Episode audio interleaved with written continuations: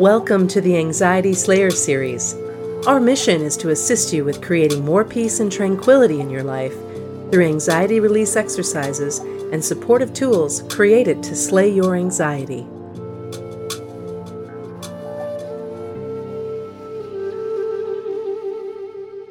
One of the worst things about panic attacks is the feeling that they could happen to you at any time.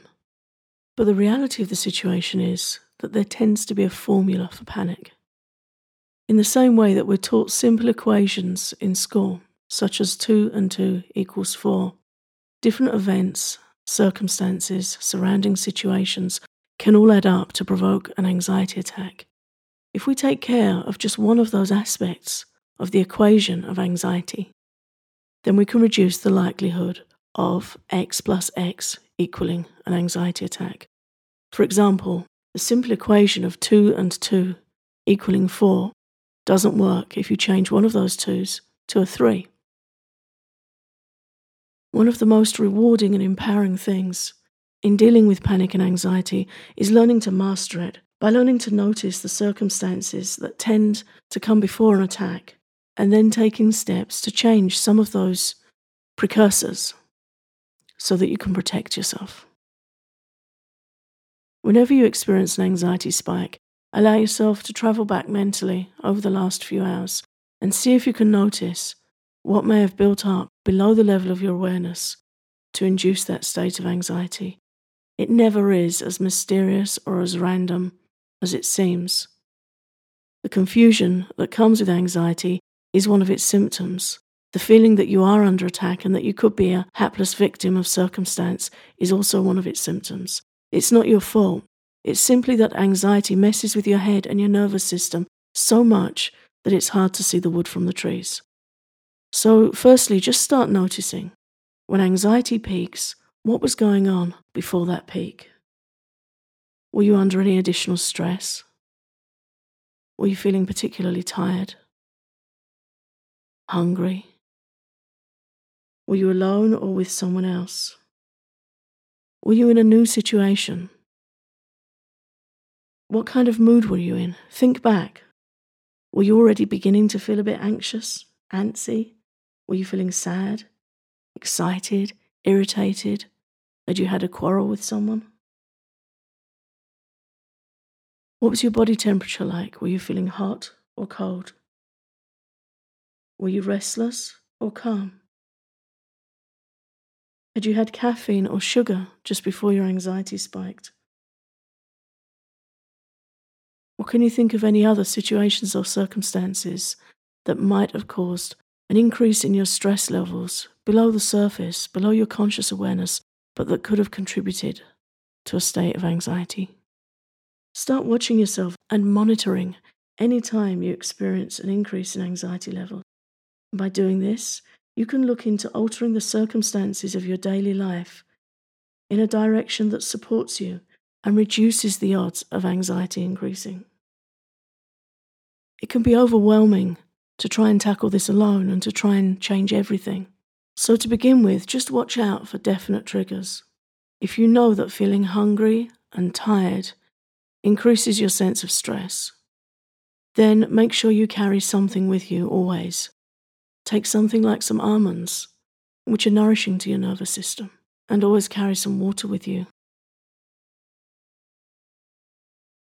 Sometimes our body can manifest the subtlest physical sensation that the mind will begin to worry over and interpret as the beginning of an anxiety attack.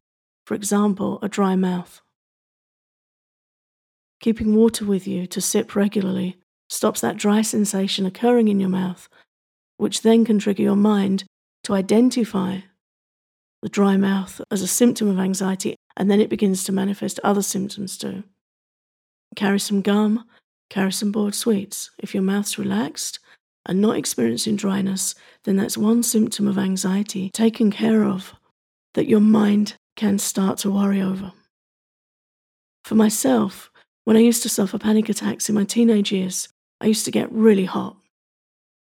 And for years afterwards, if I felt hot, I'd feel that niggling beginning of an anxiety feeling, and sometimes I still do. I don't suffer from anxiety attacks anymore, but the nearest I'll come to one is if I feel overhot and contained. And I have to immediately tell myself, you haven't had a panic attack for years. You're just hot. And your mind's making that connection because it got so sensitized by that before. And I just have to take a few deep breaths, calm down and cool down, and it's over in seconds. I can preoccupy my mind and get on with what I need to be doing. So just begin to develop awareness of the things in your day that may add up to increasing your anxiety and seeing which ones you can change. Start with the easy ones. If heat provokes anxiety feelings for you too, carry a fan, carry a cool drink, carry some lavender spray or some rose water, something pleasant and refreshing that you can use to counteract the feelings of heat. Sometimes people feel anxious after their heart begins to race due to exertion. They may not even be in a stressful situation. I know of people who've been engaged in heavy digging or carrying a heavy object and they start to feel panicky because their heart races and their breathing becomes short. And their mind latches onto that and thinks, this is what happens when I feel anxious. But at that time, they weren't anxious. They were just doing something that made their heart go faster and their breathing rate increase, and the mind latched onto it. By knowing yourself, you can understand this doesn't have to be a panic attack. I'm just puffed out because I was doing this. So you sit down, take some deep breaths, take a drink, and allow yourself to recover, and your heart to slow down, and your breathing to slow down. And it's a very comforting feeling to be able to sort those things out and discriminate between physical symptoms that might feel like anxiety but aren't. The more you notice and begin to adjust, the more you can gain mastery over anxiety states even just by committing every day to sitting down and practicing some slow, deep, gentle breathing just for five minutes.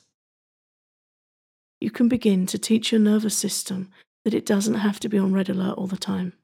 You can use your intelligence and your awareness to step above your mind and tell it, I'm taking control of this. You can begin to calm down now. Because I'm changing my anxiety equation and I'm learning to do things differently. For more support on relaxation techniques that can help you feel calm and in control of stress and anxiety, we invite you to visit our store at anxietyslayer.com. Thank you for listening to The Anxiety Slayer. If you like what you just heard, please share this podcast with your friends. You're welcome to visit the Anxiety Slayer blog at anxietyslayer.com. Until we slay again,